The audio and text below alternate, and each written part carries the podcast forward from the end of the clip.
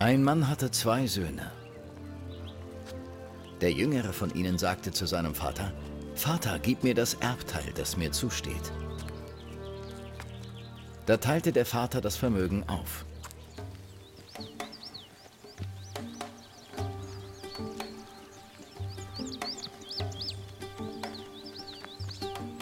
Nach wenigen Tagen packte der jüngere Sohn alles zusammen und zog in ein fernes Land. Dort führte er ein zügelloses Leben und verschleuderte sein Vermögen.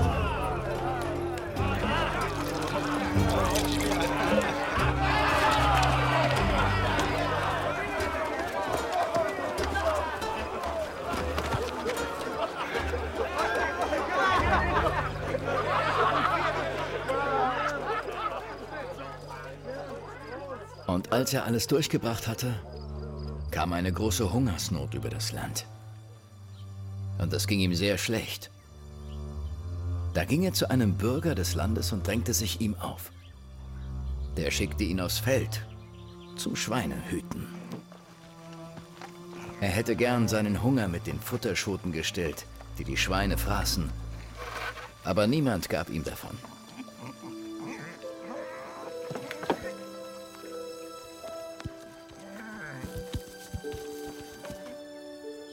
Da ging er in sich und sagte, wie viele Tagelöhner meines Vaters haben mehr als genug zu essen. Und ich komme hier vor Hunger um. Ich will aufbrechen und zu meinem Vater gehen und zu ihm sagen, Vater, ich habe mich gegen den Himmel und gegen dich versündigt. Vater, ich bin nicht mehr wert, dein Sohn zu sein. Mach mich zu einem deiner Tagelöhner. Dann brach er auf und ging zu seinem Vater. Der Vater sah ihn schon von weitem kommen. Und er hatte Mitleid mit ihm.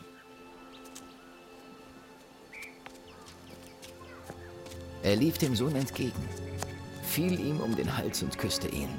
Da sagte der Sohn, Vater, ich habe mich gegen den Himmel und gegen dich versündigt. Ich bin nicht mehr wert, dein Sohn zu sein.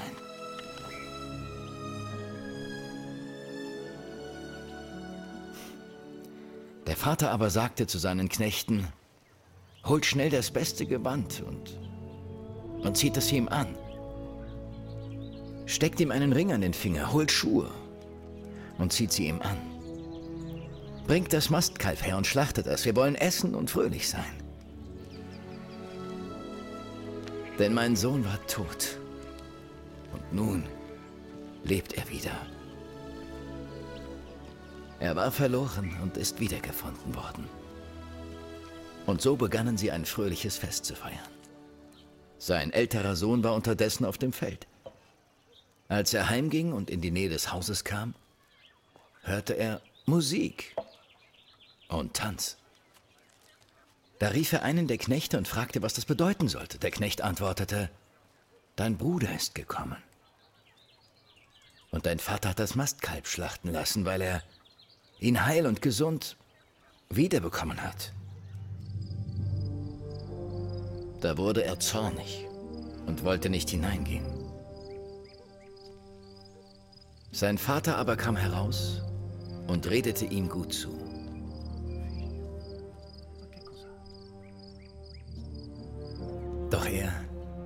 Erwiderte dem Vater, sagte, so viele Jahre schon diene ich dir. Und niemals habe ich gegen deinen Willen gehandelt. Doch niemals hast du mir auch nur einen Ziegenbock geschenkt, damit ich mit meinen Freunden ein Fest feiern konnte. Kaum aber ist der hier gekommen, dein Sohn, der dein Vermögen mit Dirnen durchgebracht hat. Da hast du für ihn das Mastkalb geschlachtet. Der Vater antwortete ihm, Mein Kind, du bist immer bei mir. Und alles, was mein ist, ist auch dein. Aber jetzt müssen wir uns doch freuen und ein Fest feiern denn dein Bruder war tot und lebt wieder.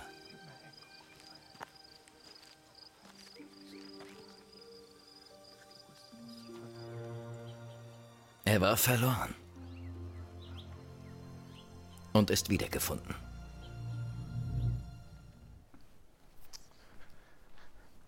Das ist zumindest Geschichte.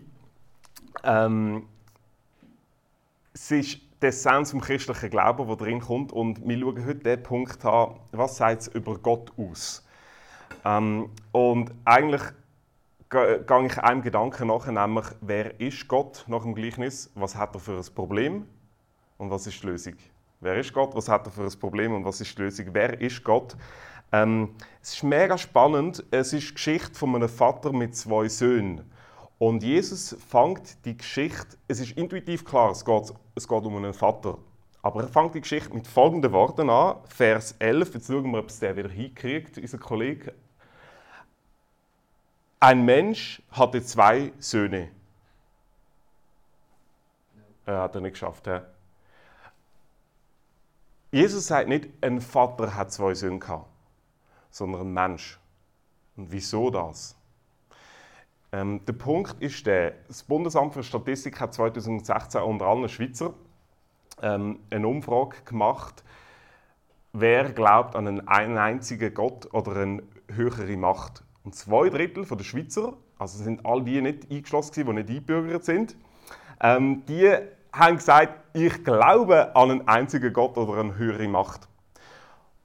Lassen Sie mich mal so sagen, die meisten haben nicht Problem mit dem Glauben an einen Gott. Die meisten Schweizer haben das Problem, an den Gott zu glauben, wo vielleicht Kille davon erzählt. An den Gott zu glauben, wo man sagt, das ist der christliche Gott. Und manchmal reden wir über Gott so, dass die Leute zwar eigentlich an die Existenz von Gott würden glauben, aber nicht an das, was wir über den Gott sagen. Und ich glaube, bei uns allen steckt irgendein Bild von wer Gott ist. Und Jesus sagt ganz bewusst nicht ein Vater. Wieso? Ähm, wir haben eine Freundin, sie kommt eigentlich aus dem, aus dem östlichen Raum und sie sagt, ich habe ein mega Problem damit, mir Gott als Vater vorzustellen. Weißt du wieso? Weil in meiner Kultur ist das Vaterbild für mich derart emotional nicht verarbeitbar, dass ich mir Gott als Vater auch nicht vorstellen kann. Und meine entscheidende Frage ist eigentlich, warum wird Gott nach dem christlichen Glauben eigentlich nie Mutter genannt? Wieso? Im Alten Testament wird Gott insgesamt 17 Mal Vater genannt und dann war Inflation mit Jesus, ist auf 261 Nennungen als Vater gekommen.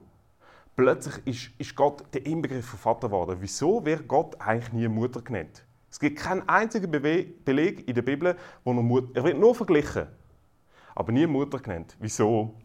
Und ich glaube, es hat mit dem zu, was Jesus sagt. Er sagt, es ist ein Mensch. Er vergleicht Gott mit einem Mensch. Das ist ein Nobody. Und ich, ich möchte zwei Punkte anschauen, wer der Gott ist. Nämlich, wenn wir einfach daran glauben, der Gott ist Vater, dann gehen wir am Punkt vorbei. Ja, dann haben wir mega Streit, gendermäßig, dann haben wir äh, kirchengeschichtmäßig mega Streit und ich als Theologe darf überhaupt nicht sagen, dass, ich meine, dann, dann komme ich Katastrophenbrief über, wenn ich sage, Gott darfst auch Mutter nennen. Es geht aber am Punkt vorbei, wenn ich sage, auch Jesus hat von Gott immer nur als Vater geredet. Lukas 11, im gleichen Evangelium, wo die Geschichte geschrieben ist von den zwei verlorenen Söhnen, sagt er, wenn er betet, dann betet zu Vater. Jesus nennt ihn nur Mensch. Wieso? Weil in dieser Geschichte sehen wir eigentlich, dass er sein Vatersein verliert. Er ist gar nicht mehr Vater. Weil was macht der jüngere Sohn? Er kommt und sagt, du, ich möchte den Anteil von meinem Erbe. Und alle Zuhörer sind geschockt dazu mal. Nicht deshalb, weil das eigentlich falsch wäre dass ein Sohn sagt, ich habe Anspruch auf mein Erbe, sondern weil er gesagt hat, ich will das Erbe schon jetzt in der Zeit, wo du noch lebst. Anders gesagt, er hat vom Vater nur noch den Besitz wählen. Er hat seinen Papi nur geliebt wegen seiner Gaben und nicht als ein Geber. Und ganz ehrlich, sind wir manchmal auch so manchmal Gott gegenüber? Wir lieben Gott um seiner Gabe willen mehr als um seiner Existenz willen. Und wenn du ganz ehrlich bist, ich glaube, wir alle, wir lieben Gott manchmal mehr wegen seiner Gaben. Und sonst kommt ein Punkt, wo du musst fragen, Gott, wieso lässt das zu? Wieso kommt die Krankheit? Wieso gibt es die Trennung? Wieso habe ich das Problem? Wo, warum heilst du mich nicht? In dem Moment, wo wir die Frage stellen, zeigen wir eigentlich, dass in unserem Herz das genau das Gleiche schlummert wie im jüngeren Sohn. Dass wir Gott einfach nur um den guten Willen wählen und nicht, weil er das Gute ist per se. Aber es ist nicht nur deshalb katastrophal, was der jüngere Sohn macht, sondern der Kenneth Bailey der hat einen Kommentar geschrieben und er sagt Folgendes. Er hat vor allem im orientalischen Raum gelebt und er hat in seinem Kommentar zu dieser Geschichte Folgendes geschrieben. Er sagt, im ganzen Nahen Osten umgereist, von der Türkei bis Ägypten, von Iran bis Sudan. Überall hat er die Frage gestellt, hat in Ihrem Dorf jemals schon jemand eine solche Forderung gestellt wie der jüngere Sohn? Er hat immer die Antwort bekommen, niemals. Weiter hat er gefragt, wäre es denn möglich, dass irgendjemand eine solche Forderung überhaupt stellt? Unmöglich, dass irgendjemand auf die Idee kommt, diese Forderung zu stellen. Wenn also irgendjemand das würde machen, obwohl es eigentlich niemand macht, was würde geschehen? Und die Antwort war, der Vater würde ihn selbstverständlich verprügeln. Warum? Die Forderung bedeutet eigentlich, ich wünsche, dass du tot bist. Die Forderung vom jüngeren Sohn hat bedeutet, ich, ich will den Anteil von meinem Erbe schon jetzt. Anders ausgesprochen, ich, ich wünsche mir eigentlich, dass du tot bist. Ich will nur noch deine Gaben. Und er ist weggegangen. Es sind eigentlich zweimal der Wunsch, den er ausdrückt nach dem Tod vom Vater. Weil im jüdischen Verständnis hat es noch eine Möglichkeit gegeben, wenn der Vater freiwillig schon das Erbe austeilt hat zu seinen Lebzeiten, dann hat er das Recht vorbehalten, noch vom Ertrag von seinem Besitz zu leben. Aber der Sohn zieht weg. Das heißt, er vernichtet auch das Recht vom Vater vom Ertrag noch vom, vom Besitz können zu leben bis zu seinem Ableben. Er geht und sagt, ich wünsche, dass du tot bist, hoch zwei. Und darum fängt Jesus an, ein Mensch hat zwei Söhne gehabt. Wenn wir immer nur Gott immer als Vater und durch unser Vaterbild in den Gott projizieren, gehen wir am Punkt vorbei, um den es Jesus geht. Wenn wir immer nur festhalten, Gott ist Vater, dann checken wir nicht, um was es geht, sondern der jüngere Sohn hat eigentlich wählen, dass der Gott im Himmel sein Leben in Stücke reißt. Weil er kommt und sagt, gib mir mein Erbe. Und was macht der Vater? Ich bin erst jetzt darüber gestürchelt, ich habe es nie gecheckt. Ähm, bevor ich jetzt studiert habe, was macht der Vater? Er teilt sein Erbe beiden Söhnen aus. Er gibt alles weg. Er gibt nicht nur den Anteil vom jüngeren Sohn, sondern auch den Anteil vom älteren Sohn. Wieso? Trotzdem war es so, der Älteste hat das doppelte Erbe bekommen. Also zwei Drittel vom Vermögen und der jüngere Sohn ein Drittel vom Vermögen. Und er hat nicht können, dem jüngeren Sohn seine Bitte erfüllen, ohne den Älteren zu berücksichtigen. Er hat sozusagen sein Leben müssen zerreissen. Und Jesus tut auf das hindeuten, weil er sagt, der, der Vater hat sein Vermögen aufteilt. Und das griechische Wort dort heißt eigentlich Bios, wo wir kennen von Biologie oder Biotop. Leben bedeutet Bio. Und Gott gibt sein Bios, sein Leben und ich glaube aus folgendem Grund. Jesus hat wählen, dass wir im Vater ihn selber sind. Weil nach dem christlichen Verständnis hat Jesus sein Leben gegeben. Und das ist genau das, wo Jesus anspielt. Und wahrscheinlich ist es so gewesen, dass der Besitz von dem Vater vor allem aus Ländereien bestanden hat und dass er sein Erbe flüssig machen für seinen jüngeren Sohn, hat er die Ländereien verkaufen. Und Land, das wissen wir in Männendorf und Welcome in Männendorf, dass wir umgezogen sind. Land in Männendorf ist unheimlich teuer. Und ich habe gesagt, ich tue nicht mehr Gold sammeln. Ich gehe auch nicht mehr auf die ZKB mein Konto auffüllen, sondern ich kaufe jetzt jedes Jahr einen Quadratmeter Boden in Männendorf. Einfach, ja, ich meine, das ist die Anlage per se, oder? Das war mal gar nicht viel anders. Land war Identität. Land ist, ist mega wert. Es ist deine, es ist deine Altersversicherung. Gewesen. Und der Vater verreist sein Leben für seinen Sohn und gibt alles auf. Er sagt, du hast es. Aber nicht nur, dass er sein Existenzielle hingibt, sondern er gibt seine Würde hin. In einer Schamkultur wie dazu mal, wenn du gekommen bist und gesagt hast, du bist nicht mein Vater, dann hat der, der Vater ein Problem gehabt. Er hat seine Ehre, seine Würde verloren. Und das ist eigentlich der Papa im Himmel. Ich verzichte auf mein Vatersein. Ich lasse mir ins Gesicht spucken, ich lasse mich dreckig machen, ich lasse mich verleumden, dass ich dir deine Bitte gewähren kann. Darum, es geht einfach vorbei, wenn wir sagen, Gott ist Vater. Das ist eigentlich der erste Punkt, wer der Gott ist. Der zweite ist, der Vater, Gott, ist mütterlicher als jede Mutter. Das ist meine Definition. Gott Vater ist mütterlicher als jede Mutter. Wieso? Also der jüngere Sohn geht, verprasst das ganze Erbe, kommt auf die geniale Idee, aha, es hat ja beim Papi noch etwas, oder? Er hat ja noch zwei Drittel seinem äh, älteren Bruder gegeben, von dem kann ich vielleicht dann auch noch ein bisschen leben. Ich gehe wieder zurück und werde sicher mega herzlich willkommen geheißen. Mit dem hat er eigentlich nicht rechnen und er weiß es. Er hat nämlich gesagt, wenn ich zurückgehe, ich sage dem Vater, lass mich einfach ein Tagelöhner sein. Der Gedanke vom Sohn war, ich, ich will es zurückzahlen. Ich schaffe so lange, bis ich mir selber zurückgezahlt habe. Und er kommt zurück und was macht der Vater? Er macht etwas, er rennt, er umarmt und er küsst. Das macht eigentlich nur Mütter. Sie rennen, sie umarmen, sie küssen. Ist doch so. Ich war im Unterlager mit Team, also ich sage es nicht, dass wir es nicht machen sollen, wir Väter. Ich glaube, es wäre vielleicht am, am Punkt, dass wir eine Reformation von unserer Vaterschaft auch lernen. Ich war im Unterlager mit 50 Teenagern und wir haben Teenies verabschiedet und da kommen die Eltern Teenies abholen und da stürzt ein Vater aus dem Auto raus auf seine Tochter zu und küsst seine Tochter.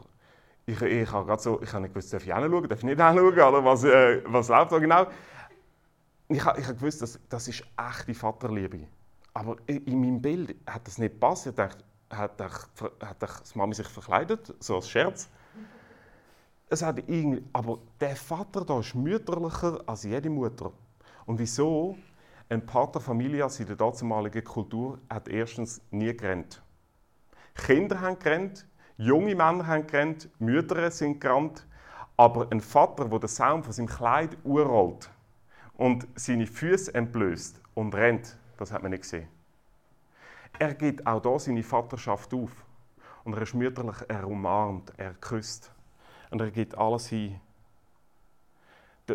Darum, ich sage es so, Gott, Vater ist mütterlicher als jede Mutter. Aber trotzdem, warum wird denn Gott doch nie Mutter genannt?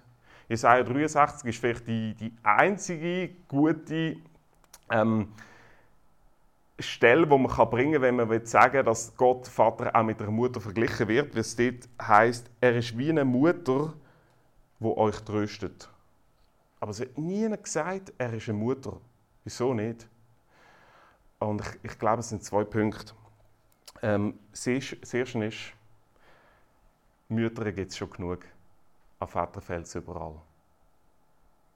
Und das war damals genau gleich wie heute ich weiß es nicht, wenn du auf deine Eltern schaust, ob du auch so musst sagen. Es ist nicht immer so, natürlich gibt es immer Ausnahmen. Aber die meisten werden wahrscheinlich eine Mutter haben, aber einen Vater, der eigentlich nur noch ein Mann war. Ich kenne Personen, die sagen ihrem Papi nicht mehr Papi, sondern nur noch Großpapi oder äh, nur noch Markus. Das ist für mich der Inbegriff davon, sie haben, sie haben den Vater verloren. Und ich habe gemerkt, in der Schweiz es gibt viel, viel, viel mehr Mütter und viel weniger Väter. Und vielleicht wollte Gott sagen, Herr, ich bin ein Vater, der mütterlicher ist als jede Mutter. Und der zweite Grund, wieso Gott nie Mutter genannt wird, ich glaube, es geht um, um Folgendes. Es ist der christliche Glaube auf etwas hinweisen ähm, was ist der Unterschied zwischen Vater und Mutter biologisch, zwischen Mann und Frau biologisch? Der Unterschied biologisch ist, der Vater oder der Mann gibt und die Frau ist die, die empfängt. In der Sexualität sehen wir das. Und ich glaube, es geht nicht darum, ja, Gott hat keine mütterliche Seite. Oh, er ist nur ein Vater. sondern es geht darum, dass Jesus etwas will sagen der Gott im Himmel ist ein, ein Gott, der geben will, nicht der nehmen Und darum ist das Gleichnis auch das Gleichnis von Vater und zwei Söhnen, weil er gibt alles. Er gibt sein Land, er gibt sein Leben, er gibt seine Ehre, er gibt seine Würde, er gibt seine Existenz dahin. Er ist der, der alles verschleudert für seinen Sohn. Der Tim Keller hat ein Buch geschrieben über das Gleichnis und er nennt es The Prodigal God. Das heißt der verschwenderische Gott. Und er hat auf das hinweisen und sagen, Gott hat alles verschwendet für dich. Er ist nicht ein Gott, der nimmt und wo fordert und wo braucht und wo empfängt. Und das ist der entscheidende Punkt im Unterschied zu allen anderen Religionen. In anderen Religionen heißt es immer explizit oder implizit, du musst geben. Du musst von unten den Weg zum Himmel machen. Das Christentum ist die einzige Religion, die es umkehrt und sagt, nein, es ist umgekehrt. Gott hat alles gegeben. Er hat alles verschwendet. Das ist ähm, der Gott. Und jetzt das Zweite, was ist sein Problem? Ganz ehrlich, was ist Gott sein Problem mit uns Menschen? Ich habe das immer so gesagt, oder ein, ein Kollege, mit dem ich lange unterwegs bin, der, der stellt immer die schwierigsten Fragen theologisch und ich weiß keine Antwort und dann studiere ich mal drei Jahre, das war jetzt der Fall gewesen, und jetzt habe ich die Lösung. Ähm, er hat gesagt, was ist eigentlich Gott sein Problem, wenn wir ein bisschen Müll machen? Ich meine, wenn, ich, wenn eine Ameise mein, mein Zechen anpisst, also mich kratzt das ganz ehrlich nicht groß, oder? Ist doch so. Also, und warum Gott, wo unendlich viel höher ist, hat das mega Problem, wenn ich mal lüge? Was, was ist sein Problem? Ich glaube nicht, dass Gott das Problem hat, sondern dass wir ein Problem haben. Und Jesus zeigt das mega schön im Gleichnis. Er zeigt nämlich zwei Söhne und nicht nur ein Sohn. Und dummerweise hat sich einbürgert, dass man von dem Gleichnis immer vom Gleichnis vom verlorenen Sohn redet und nicht merkt, dass es eigentlich heißt das Gleichnis von den zwei verlorenen Söhnen. Es sind nämlich zwei Söhne verloren, nicht nur einer. Und beide sind weg von daheim. Wir haben den jüngeren Sohn, der geht weg von daheim. Und wir haben den älteren Sohn, der ist daheim geblieben, aber ist auch nicht daheim. Weil sie sind beide weg. Und spannend ist, Jesus macht auf das aufmerksam. Er sagt nämlich, es ist immer der Vater, der rennt. Und er rennt nämlich zweimal. Er rennt das erste Mal, wo er seinen jüngeren Sohn sieht. Da rennt er dem Sohn entgegen, es jammert ihn und er küsst ihn. Und dann, nachher, machen sie es fest. Und wo ist der ältere Sohn? Er ist auf dem Hof, auf dem Feld gewesen. und er kommt. Und danach dann wird er eingeladen, hey, komm doch auch rein. Und er sagt, nein, ich komme nicht rein. Und der kommt, wer? Der Vater. Und es heißt explizit, Vers 28, da ging der Vater zu ihm heraus. Der Gott, der Vater, ist nochmal rausgegangen. Beide Söhne sind weg von daheim. Und wir werden in zwei Wochen vor allem darüber anschauen, was sind eigentlich das für zwei Söhne. Und welcher Sohn schlägt in unserer Brust mehr?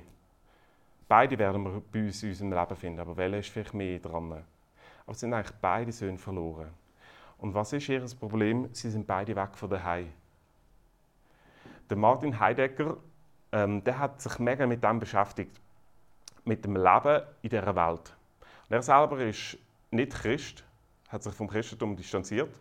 Er hat folgenden Begriff prägt, nämlich den Begriff Unheimlichkeit. Und er hat damit das Fremdsein in der Welt beschrieben.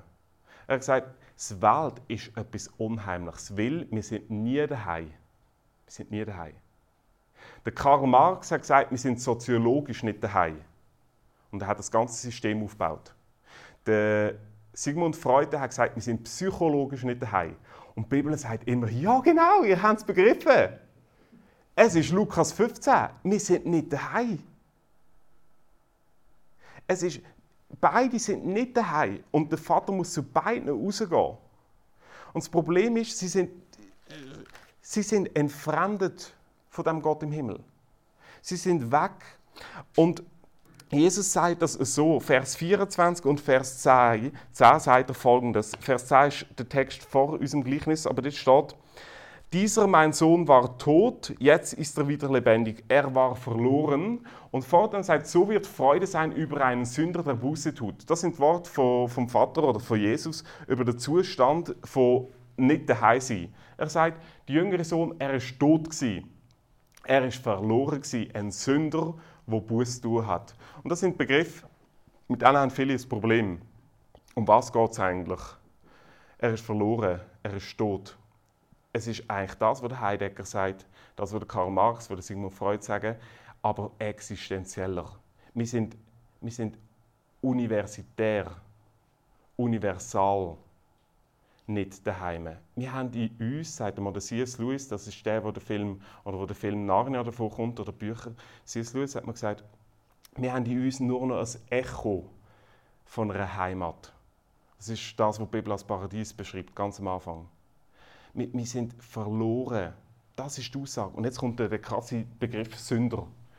Ja, Gott hat doch ein Problem mit uns als Sünder, oder? Ist er doch mega pingelig? Was ist denn Sünde überhaupt? Und das möchte ich anschauen. Weil etwas ist, wo mega spannend, der jüngere Sohn hat mega viel gesündigt. Der hat mega viel Böcke gemacht. Hat der ältere Sohn irgendeinen Bock geschossen? Er hat das Geld nicht verpufft, er war nicht behuren. Wir sehen auch nicht, dass er geflucht hat. Und er ist trotzdem nicht heimgekommen oder hat können heimkommen.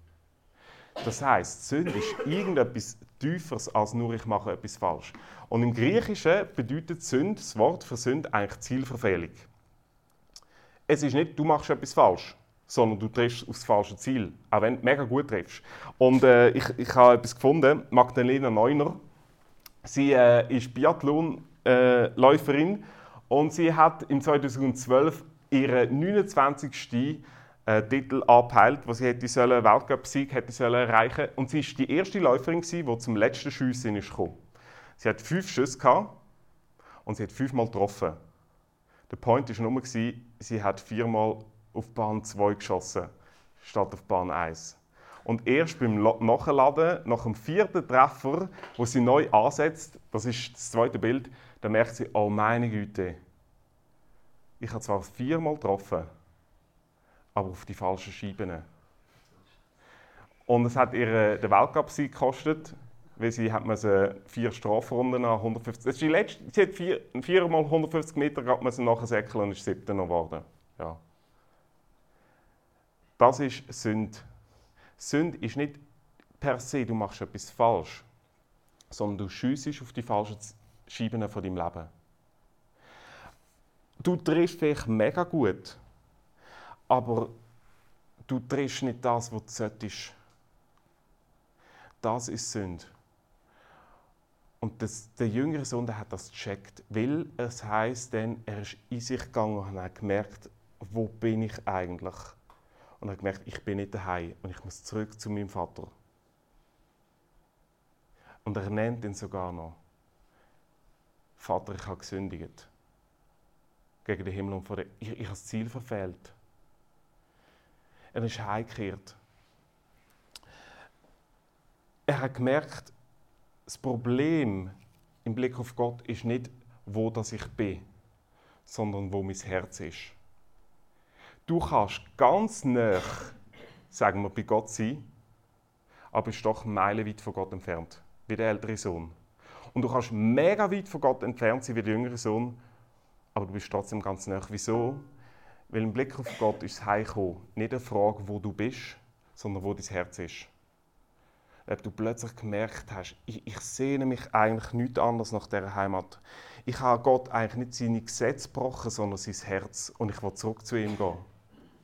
Und, und ich merke einfach, wir machen das tagtäglich. Ich habe einen schönen schönes Zitat gefunden, das heißt, die meisten Menschen vergessen Gott tagsüber und bitten ihn abends an sie zu denken. Kommt dir das bekannt vor? Die meisten Menschen vergessen Gott tagsüber und bitten ihn abends an sie zu denken. Ich glaube, das ist das Problem. Dass Gott sein Herz blutet. Nicht aufgrund von seiner Heiligkeit, sondern weil er ein Papi ist. Und er sehnt sich wie nichts mehr. Er, es jammert ihn. Ich möchte auf einen Vers zurückkommen, den ich nicht angeschaut habe, nämlich Vers 20, wo der Vater den jüngeren Sohn sieht. Dort heißt es folgendes: Es jammerte ihn. Ähm, das Wort für jammern, das heißt Blanknizomai und bedeutet eigentlich Eingeweide. Jetzt aber im Hebräischen, und wenn man das Neue Testament auf Hebräisch liest oder parallel Wörter im Hebräischen aus dem Alten Testament herbeizieht, dann wird dort ein Wort gebraucht, nämlich Rechem. Und Rechem bedeutet auf Hebräisch ähm, Mutterschoß oder Gebärmutter. Darum ist Gott Vater mütterlicher als jede Mutter, weil hat ein Mann Gebärmutter, es jammert ihn. Man sieht etwas ganz Mütterliches in Gott. Er will, dass du heimkommst. Er will, dass du zu ihm kommst. Und was ist die Lösung? Ähm, die Lösung ist im Vers 17. Der jüngere Sohn ist also weg. Und dort steht er und sagt, da ging er in sich. Jesus hat gesagt, Freude ist im Himmel, wenn ein Sünder Buß tut. Jetzt Buße tun, äh, das wissen wir nicht genau, wie das geht. Außer man fährt schnell, dann haben wir eine Begrifflichkeit davon. Aber Buß tun heisst eigentlich wörtlich umdenken. Anders denken. Neu denken. Und das macht der jüngere Sohn. Also Buß tun nicht, ich zahle irgendetwas, dass Gott wieder zufrieden ist, sondern ich denke etwas um. Es hat mal jemand gesagt, für die meisten ist vieles undenkbar, was der christliche Glaube sagt. Für die Christen ist es undenkbar.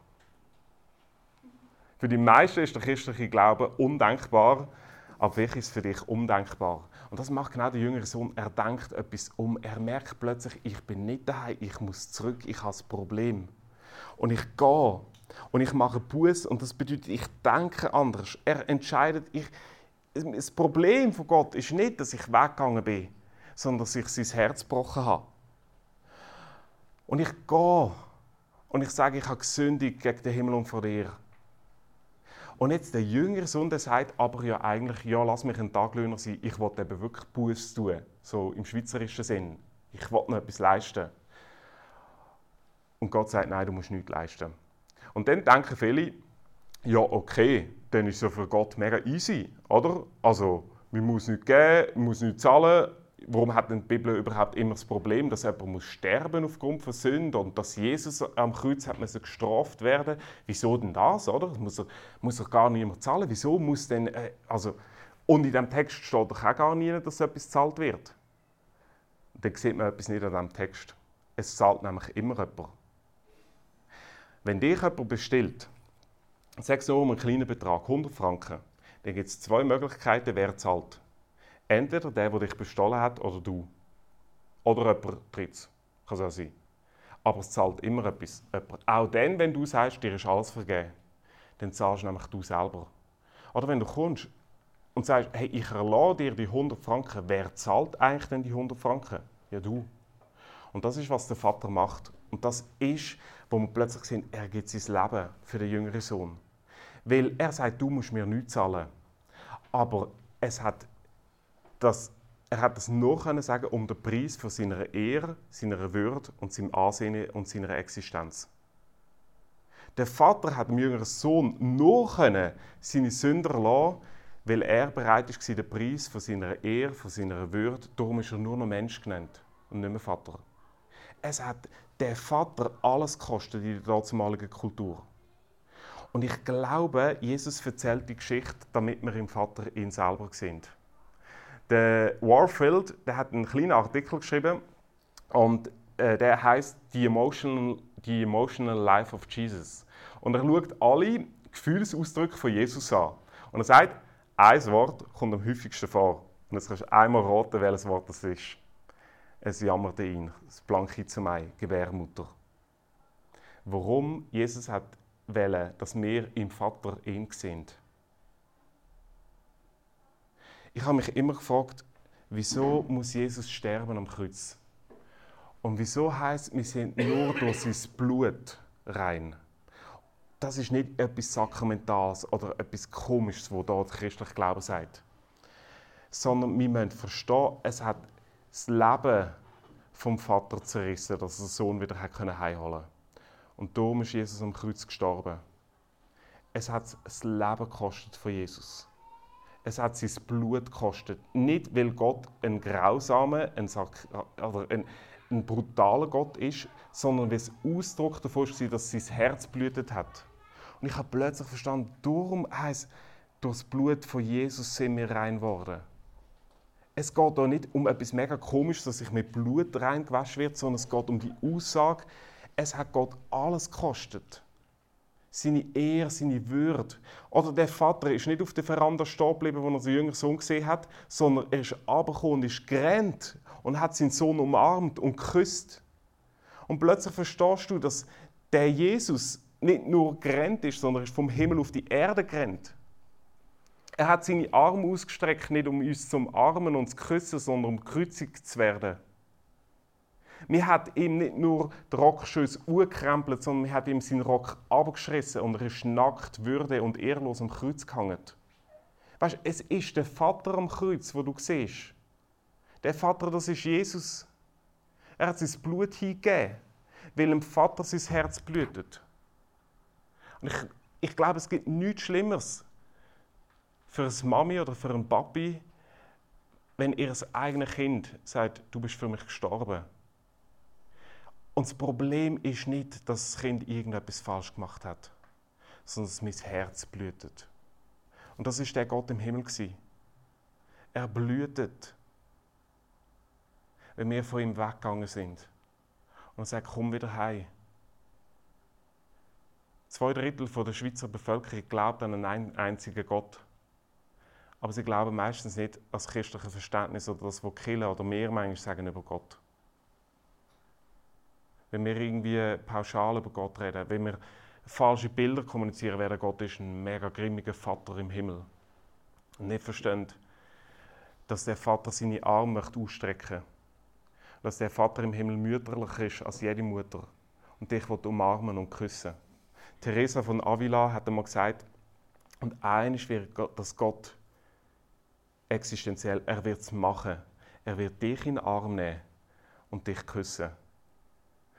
Und der Kuss, der wird all deine tausend Sorgen und Leiden und Fragen erscheinen lassen, wie eine Nacht in einem schlechten Hotel. Um den Kuss geht. Und ich glaube, unser Herz sehnt sich danach, nach einer Beziehung zu Gott es sehen, der Heidegger hat es herausgefunden, Unheimlichkeit. Der Sigmund Freud hat es herausgefunden, der Karl Marx haben es alle herausgefunden, wir sind nicht daheim da. Und Jesus sagt Amen. Genau so ist es. Lass uns beten.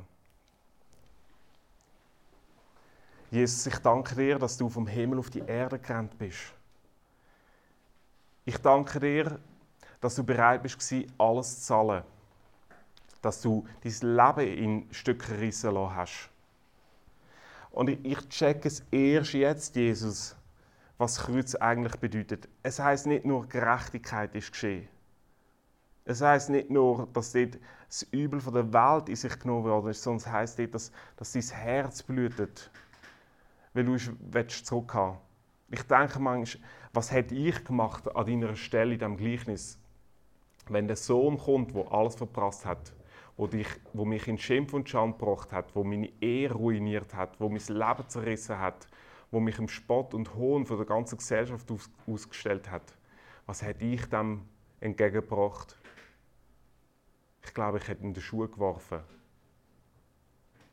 Ich hätte das glaube gemacht, wo man von Sudan bis Iran und von Äthiopien bis, bis in der Türkei sagt, was man gemacht hätte wir hätten ihn verprügelt. Und Jesus, ich danke dir, dass das Evangelium, die gute Nachricht, das Kreuz eine so eine coole Botschaft ist, dass, dass du dich selber hingibst. Dass es, es hat nicht nichts gekostet, sondern es hat alles gekostet. Und Jesus, ich liebe dich. Und wir gehen jetzt in eine Zeit, von der, von, wo wir Lieder singen dir, Jesus. Fangen mit dem Lied an, Haus vom Lob. Vater, du bist würdig. Du bist würdig, dass wir unser Leben dir geben. Und ich möchte dich bitten, dass wir dir begegnen jetzt. Vielleicht hockst du da und du bist verloren. Du bist nicht daheim. Du weißt es. Das ist Gott, wo das, es ist ein Echo von einer Stimme in deinem Leben, die sagt, du bist eigentlich nicht, noch nicht daheim. Und ich lade dich ein, heute dein Leben Jesus zu geben. Und vielleicht selber bist du am Punkt, wo du gemerkt hast, ich habe den Gott vergessen in meinem Leben. Ich vergesse ihn tagsüber und abends bitte ich ihn, an mich zu denken. Und ich möchte dich einladen für das Jahr 2018, dass du neu, äh, ja 19, dass du neu sagst an Jesus und Papa im Himmel, ich möchte mein Leben dir anvertrauen. Ich möchte, ich möchte mit dir gehen. Und ich weiß, es hat dich alles gekostet.